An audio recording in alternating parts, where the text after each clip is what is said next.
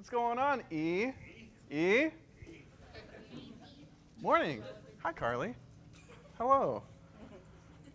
Well, this is uh, this has been a good weekend. We've, uh, if you don't know, if you're visiting with us, or if you weren't there yesterday, we are in our New Year's workshop weekend. And yeah, whoop whoop is correct. It was a great time yesterday because because we together, you guys, is what made it great. We put the work in workshop. We were doing stuff together. There was possibly even some suggested homework too. And so I was talking about it this morning. I'm like, yeah, I know it's ironic that I would give out the homework, and I'm like, yeah, I still got to do it. and so, but um, the, the theme of this month, the focus of the messages in the workshop has been renewed vision. Yeah? Do you guys remember the two sessions yesterday? What they were about? I know this is like the worst thing you can do to people is like put them on blast and be like, remember this word. But what was the first session about? What do you guys recall? A renewed vision of unity. Unity. And then we had a, we did some awesome work in there. Ken gave a great uh, charge in that. We did some good work together. And then session two. Do you guys remember the name of session two? This is us. You guys watch a lot of TV. Okay. This is us. It's remembering who we are because I don't know about you, and I think actually after that workshop, we can say together, with everything that's been happening the past few years, we need to remember who we are. And not just in the vague sense, like, remember who you are, Simba, but like us, you and me together, the Wichita Church of Christ. We need to remember who we are. And, and that process of remembrance, it, it might take some time because a lot has happened. Today, we're talking about renewed vision, and today's title is just called Look. We're going to look. Look. John chapter 20. If you can open your Bible there. Um, we're going to be in John 20. There's one story I want to focus on. As I was studying this, and I'm like, and I'm doing my thing, like, well, is there any way I can get around not reading the whole chapter? I, guys, I, tell, I really tried to make that argument, but we're going to read the whole chapter. we just can't not read the whole chapter, chapter 20, okay? So um, we'll, we'll do that here in a second. But I, I want to start us off with a line of thinking here. And I know in even saying these words, it may be a trigger to some of us in here because we all come from different places. Um, I'm going to engage in pandemic speak with you guys. I think that's something that's a part of the reality we're going to have to accept is pandemic speak, using language or phraseology that we've adopted over the past couple years in order to recover and respond um, I think the reality is, um, and, and, something we should be talking about more, is transition into post pandemic living. Um, we're still in a pandemic and we're transitioning into a post pandemic uh, situation. That's a global thing. And I think at this point, you really can't, can't argue. You know, the, the pandemic has really, it's fundamentally altered our way of living. I don't think you can really argue against that. And so uh, I think it's pretty clear in the past couple years, it's brought to surface some of our beliefs, some of our emotions, some of our perceptions about the world, about each other, about our surroundings, about God, even. Some of our, for some of us, some of our core values and beliefs might have been challenged in the past couple years, or even shifted or altered. Now it's time for us to start unpacking those things. Yes? Those are the words we don't want to hear. You know, as we possibly started to fix our eyes on things other than Jesus, our vision and perceptions changed. Now, we as a community are remembering who we are and remembering who God is, and we're going to Him. We've been going to Him, asking Him for renewed vision. Amen? Because that's what we can do. We can ask Him, we can go to Him. How we respond right now matters. It really does. We must create space for those here in this room in our community that need empathy, that need grace, that need support in unpacking those challenging things. And that it includes, it really should start with ourselves, giving yourself grace, giving yourself that time to seek support. Amen. I think you can look at 1 Peter 3 8 and the way we should interact with one another, being tenderhearted, being completely humble, giving grace. And I, I would, I do believe without this post pandemic reflection and seeking renewal, we're going to end up living in a pre pandemic denial. So let's dive in to Scripture. Let's look through God's eyes. Let's, let's hear. Yes? Look. Big question today. In times of doubt or distress, where do you look to? Where do you look to? You know, John 20 it's, uh, John displays how people that are close to Jesus, how they responded to his death. And it shows their state of belief. It shows them in each scenario, Jesus meets them where they're at, and he renews their vision of him. That's pretty cool. So, in our times of doubt or distress, it seems to be just we as people, you know, humans, we tend to look inward and become kind of fixed. We start to limit our thinking on what we know, our perception. And we, we tend to, in doing that, block out Jesus, forget Jesus. Looking to Jesus unlocks us. It allows us to see God, ourselves, and our surroundings with new vision. That's what this whole month has been about. If you're like, this is the same message, just like fourth time over, yes, are you listening? Are we listening? Right? Let's go to the scriptures here. John chapter 20, verse 1. Early on the first day of the week, while it was still dark, Mary Magdalene went to the tomb and saw that the stone had been removed from the entrance. What were her thoughts? That's crazy. So she came running to Simon Peter and the other disciple than the one Jesus loved and said, They've taken the Lord out of the tomb. We don't know where they've put him. What's the first thing on her mind? His body's gone somewhere. Not he's resurrected, not he's back, not that he's fulfilled the scriptures. His body's gone. Panic.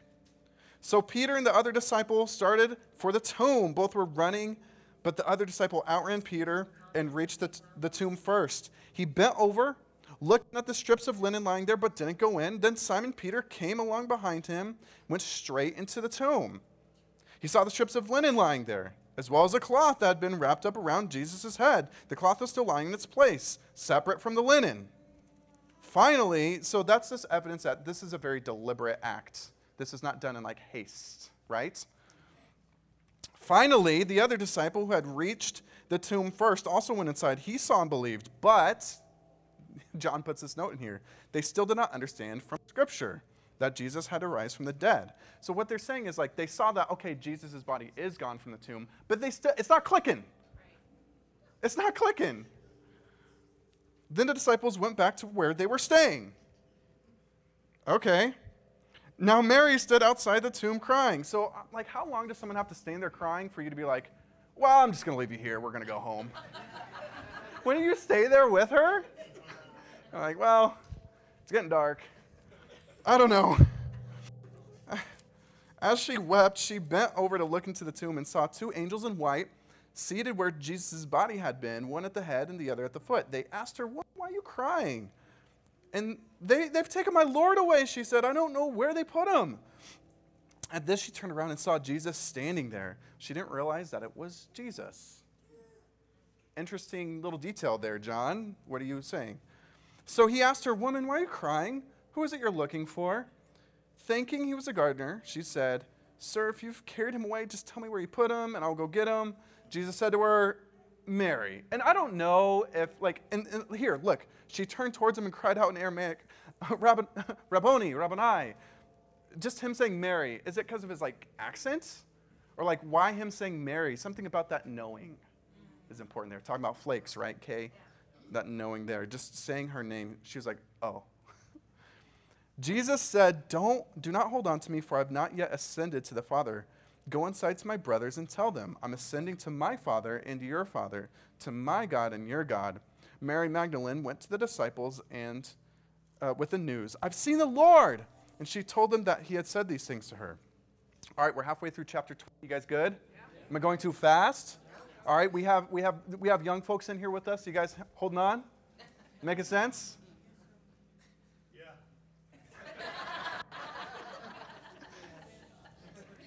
Let's continue. I don't even know what to say. On the evening of the first day of the week, when the disciples were together, the doors were locked for fear of the Jewish leaders. Hold on, hold on to that. Jesus came and stood among them and said, Peace be with you. After he said that, he showed them his hands and his side. The disciples were overjoyed when they saw the Lord. And again, Jesus said, Peace be with you. As the Father sent me, I'm sending you. And he breathed, he breathed, breathed, breathed, breathed on them. Words are hard. And said, Receive the Holy Spirit, right? And, and those of you that are Bible nerds, what does the word for spirit also mean? Breath, right? Yeah, cool. Nice. All right, sorry. Uh, if you forgive anyone's sins, they're forgiven. If you don't forgive them, they're not forgiven. Now, Thomas, one of the twelve, was not with the disciples when Jesus came. And, and, and just so you know, this is the story we're going to sit on with Thomas here. So the other disciples told him, We've seen the Lord. But he said to them, Unless I see the nail marks in his hands and put my finger where the nails were, put my hand into his side, I will not believe. I was reading in a, a, another translation is like, I will never believe. I'm like, he said never. You can't use that word. Thomas. A week later, his disciples were in the house again, and Thomas was with them. The question, why wasn't he there the first time? Just think about that. I don't know. Though the doors were locked, they were still afraid, obviously. Jesus came and stood among them and said, Peace be with you. Then he said to Thomas, and like it's like Thomas didn't even have to say anything. He already knew, right? He's just like, "Oh, Thomas, you're here this time. Come here. Put your finger here. See my hands. Reach out your hand and put it into my side. Stop doubting and believe." Thomas said to him, "My Lord, my God." Now that's blasphemy. You're calling him God. He realizes who Jesus really is. Then Jesus told them, Because you have seen me and you've believed, blessed are those who have not seen, yet have believed. Jesus performed many other signs in the presence of the disciples, which are not recorded in the Gospel of John, but they're written so that you may believe that Jesus is the Messiah, the Son of God, and that by believing you may have life in his name. All right, think, there we go. 20. Context is king, it's important. You know, John 20 is the high point, it's the climax of the Gospel of John. It is. Um, if we flip, flip with me to John 1, didn't we do this last time? Like flip to John 1. John 1 has a lot of implications for the rest of the gospel. He's setting the tone and he has some themes there that you need to hold on to. John chapter 1, verse 1, it says, In the beginning was the Word, and the Word was with God, and the Word was God. And know, you jump down to verse 14. The Word became flesh and made his dwelling among us. We've seen his glory, the glory of the one and only Son who came from the Father, full of grace and truth. And then verse 18 No one has ever seen God, but the one and only God, who is himself God, or I'm sorry, the one and only Son, who is himself God, is in closest relationship with the Father, has made him known. What's the point of the Gospel of John? Just from reading chapter 1 the Word became flesh to make God known, right? To bring truth and light. Yeah. And then you see all of that language being flaked out through the Gospel of John. I know I'm reaching to work in the word flake, but you're with me, right? Okay. So back to back to uh, 20. Chapter 20. Chapter 20 is the high point of the gospel. It's, it's demonstrating that that what's supposed to happen according to chapter 1 has now happened in the disciples. That's the high point of the gospel. Mary discovers the empty tomb. She the, the context here, she, she becomes swallowed in deep grief. Jesus visits her, visits her, and she believes. The ten, the, the ten apostles hear the news and respond with fear. Jesus visits them, and they believe. You know, in each encounter, we see Jesus coming to people in the middle of wherever they're at grief, distress, doubt, fear, and he brings them peace so that they can see him as God's Son, so that they can know God. Yes? You see it? With Thomas, we see an image of someone who responds by digging in his heels and making an ultimatum. Okay. Yet, Jesus still draws near. So, what can we learn from Thomas and Jesus? We're going in, guys. This is session three of the workshop. You guys ready to do some work with me? Let's go. First handle for today. The, the question is in times of doubt, distress, where do we look to? First handle inquire truth. Inquire truth. You know, our response to distress is to use our perception to assume what we don't yet know. Is that not true? Right? But this leads down a dangerous path that can lead us towards entrenchment, finite thinking, and division from people around us. That's why we must seek after the truth. You know, in each of those scenarios in chapter 20, there was a total lack of inquiry and an indulgence in their, in their own response, their own emotional, their own uh, default. Yes? Mary, her response Jesus is gone. Now, now I'm alone. I'm lost. This is the guy who pulled me out of my pit, if you know the story of Mary and Jesus. And that's why she's weeping so much and so hard. She's stuck there. She couldn't even see Jesus. The 10, Jesus is gone, and, and so now we're in danger. We wrote it out with this guy, and now we've put ourselves in a position where we're in, a, we're in danger. They got to lock the door. Thomas, Jesus is gone, and, and now there's no hope. There's no hope. How could these stories have gone if they had simply inquired truth, right? And Jesus works regardless. We'll talk about that at the end. Thomas displays it best. If A doesn't happen, then I will just never do B. what? You can't say that about Jesus. This is an example for us to consider how we respond to distress in our lives. How do you respond when you're faced with distress or doubt? You know, I think John is empathizing with us. We see this a lot in Scripture. Scripture's a mirror. That's what these are. These are pocket mirrors, right? Like they're that's what this is. John, John is empathizing with us because while we often think that we can handle things in the best way, we really just end up looking like Mary and, and Thomas and the other disciples. right? Can we just be real for a second? Our instinct isn't to inquire deeper into that very thing that's distressing us and dig deep and let's find the truth. that's not our instinct. What is our instinct? What do we do? What do you do? Run away. Run away? Oh my God, thank you. Yes. All right, run away. That's the one we're going with. We all respond in different ways. Do you know how you respond? I bet the people around you do. Ask them. Our, our, our instincts to shelter ourselves, protect ourselves, defaulting to what we know. Um, John, we're using Scripture to interpret Scripture. We're using John to understand John. Let's go to John 3. Did, did that make sense? Right? If we want to understand the Bible better, read more Bible. Sheds, it all connects to each other. Thank you. John 3, starting in 19. This is the verdict. Light has come into the world, but people loved darkness instead of light because their deeds were evil. Light and darkness are also symbols or, or point to truth and falsehood.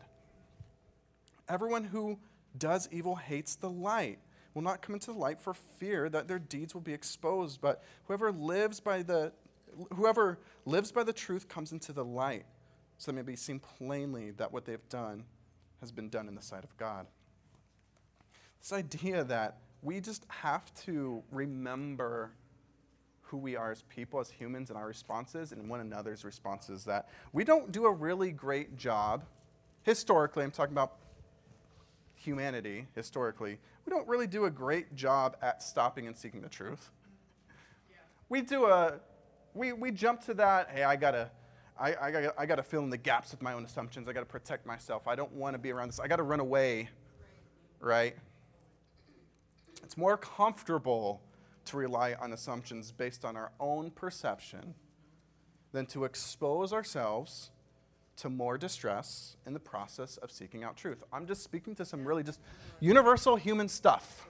Do you feel that? Have you experienced that? And if you haven't, you will, right? You maybe have and you just, you know, don't realize it.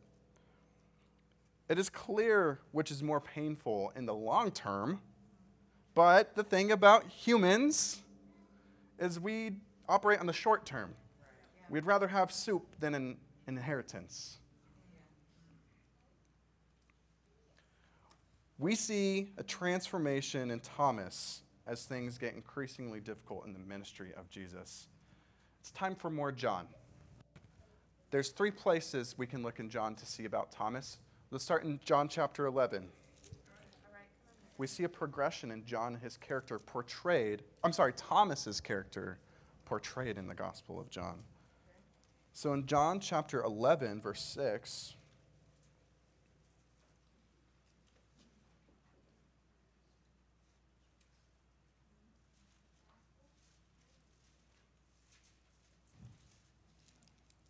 That's not it. All right. Well, 14. That's the other one I have. 11, 16. I forgot the one. Thank you, Sam. Good looking out, Sam. Then Thomas, also known as Didymus, said to the rest of the disciples, Let us also go that we might die with him. The first glimpse we have of Thomas is this dude that's just like bold. He's like, We're going with Jesus. We're going all out. He dies, we die. I'm in. Right? That's the, that's the first we get of, of, of Thomas there. Now let's go to 14, chapter 14 of John. In verse 5, we might see something a little different. Might see a different side of Thomas here. Thomas says to, to Jesus, Lord, we don't know the way you're going. How can we know the way? He responds to Jesus this time with not as much boldness, but with a little more pessimism. Like, but how? What's happening? And then we go back to the story we read, chapter 20, verse 25. It's just straight up where he says, Look, I'm not going to believe until I can actually see it and touch it. What's happening to Thomas here?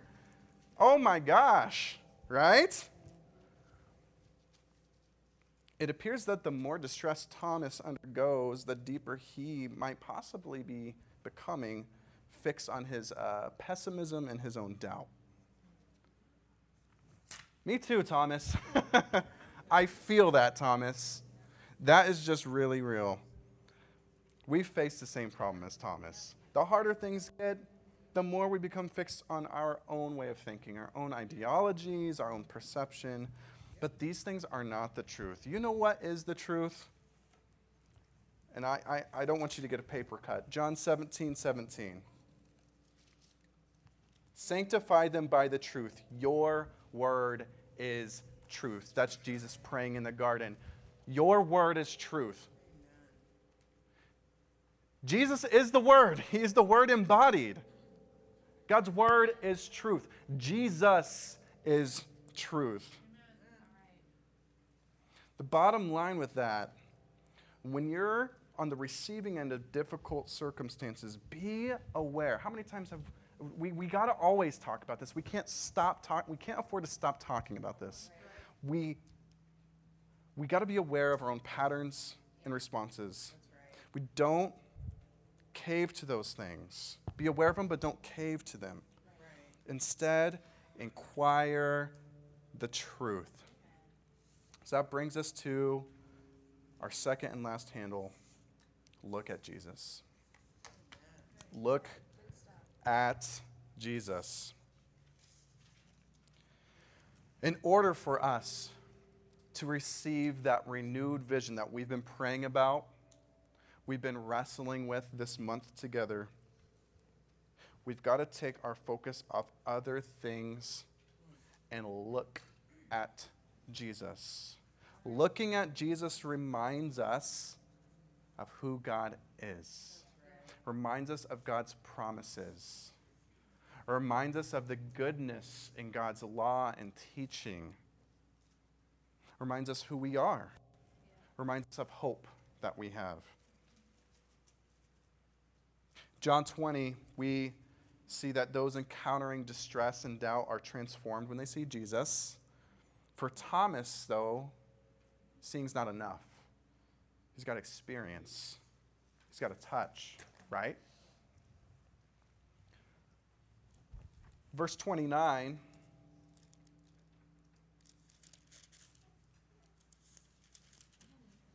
I don't know why my page is flipped there. Uh, okay, verse 29, Jesus says, Because you've seen me, you have believed. Blessed are those who have not seen and yet have believed. What does it mean to look at Jesus then? Because for some people, just seeing Jesus, looking at him like physically with eyeballs, was enough for them to believe. For people like Thomas, who's probably a lot more like us, they needed a little, something a little bit more concrete, tangible, right? And then Jesus makes a statement at the end. He's like, Yeah, but blessed are those who don't even ever see me, and yet they still believe. What? What does it mean to look? Look, that word look, yes, it means to see, it means sight, but it also means to take heed to know. It's kind of like when you say, listen to me. It's not just hear these words, but like take heed of these words, right? Let these words have impact on your life. I don't feel listened to really means I don't feel like I have influence on you. I don't feel like you're taking into consideration what I'm saying, right? Okay? Just an example, kind of the same thing with see. To see something is more than just like my eyes landed on it, but it means to really take it in. John 9 is a perfect example of someone who looks at Jesus and it's a blind guy. But he, but he heeds Jesus. He knows Jesus. Looking is really the act of giving our heart and attention to something. I think we see that in the Sermon on the Mount when Jesus talks about adultery and he says, if you even look at a woman, you've committed adultery. I'm like, what does that mean? But if you think about looking is about giving your heart and attention to something, well, okay, that means something else, right? Yeah.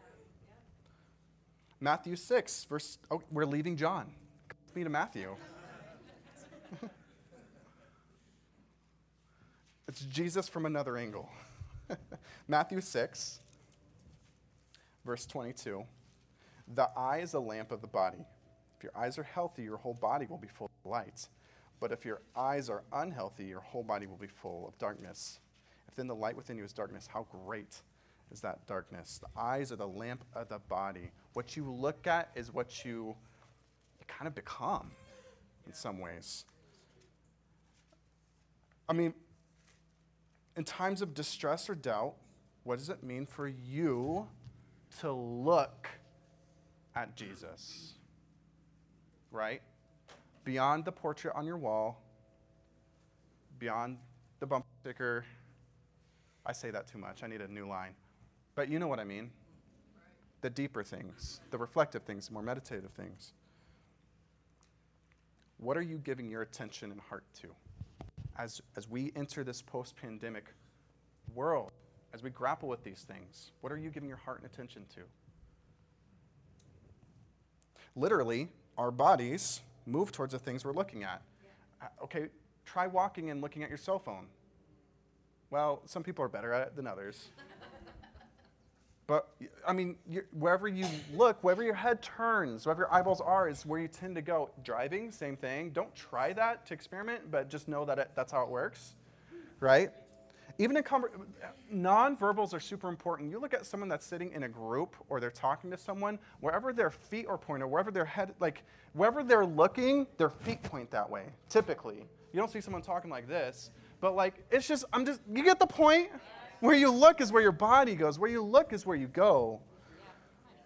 That's physically, literally, but also spiritually.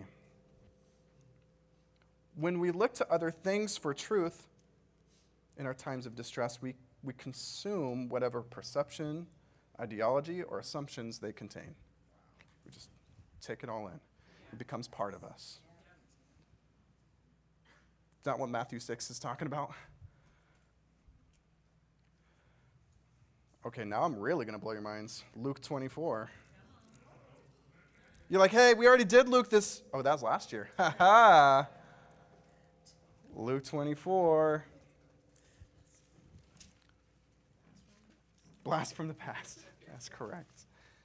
He said to Luke 24 and verse 25. We had a message we talked about this.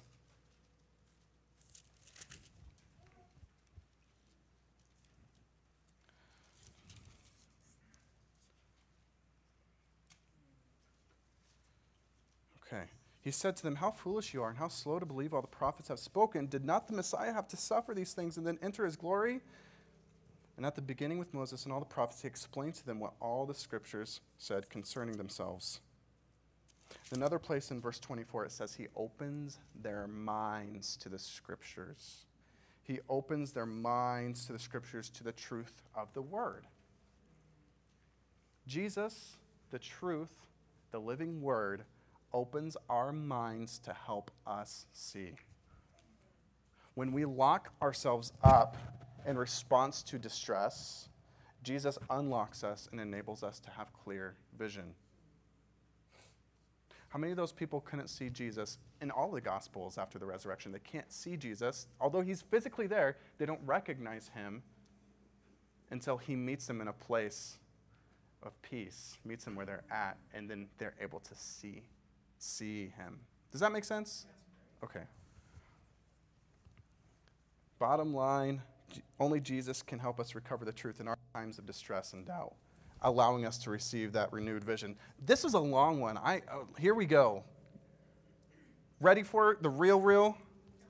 What's at stake if we don't get this? What's at stake here? if we don't wrestle with this, if we don't like really wrestle with this, inquiring the truth, looking at Jesus while we adjust to this post pandemic way of life, we will inevitably be directed by humanistic ideals and agendas. Who are we? Is that us? To be directed by those things. Things close enough to Jesus, Jesus ish. No, that's not who we are.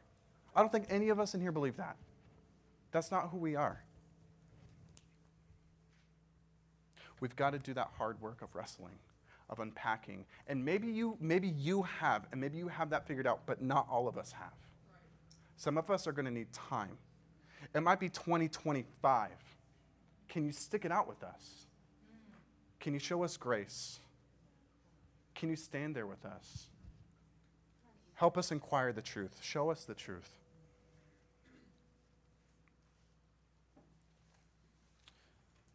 We must remember who unifies us. We must remember who we are as a community, and we must look to Jesus to guide our thoughts in communion.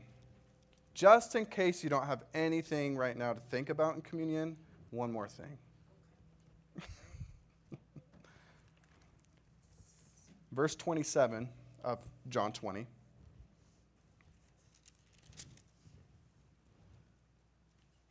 Jesus said to Thomas, Put your finger here.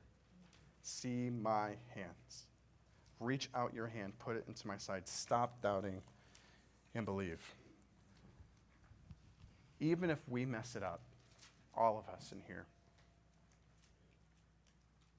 Jesus is still going to be there to show the world grace and reveal God.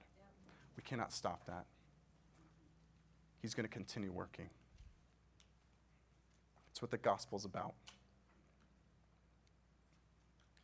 Here, Jesus knows Thomas, accepts Thomas, stays with him in his distress, allowing Thomas that space to take that extra step of investigation in order to have faith in him. This is the way of Jesus. Jesus, the grace abounder. Jesus, the space creator. Jesus, the empathizer. Let's pray. Father, we come before you and we humble ourselves before you. And while this conversation, I know at times it's been exciting and we want to get the renewed vision, it's hard. I know I, I, I, know I hardly want to unpack those things in my heart. And I know we as a community, it's, it's hard work where we trust in Jesus above ourselves. We trust in who you are. We thank you for his way. Help us to remember his way today. It's in Jesus' name we pray. Amen.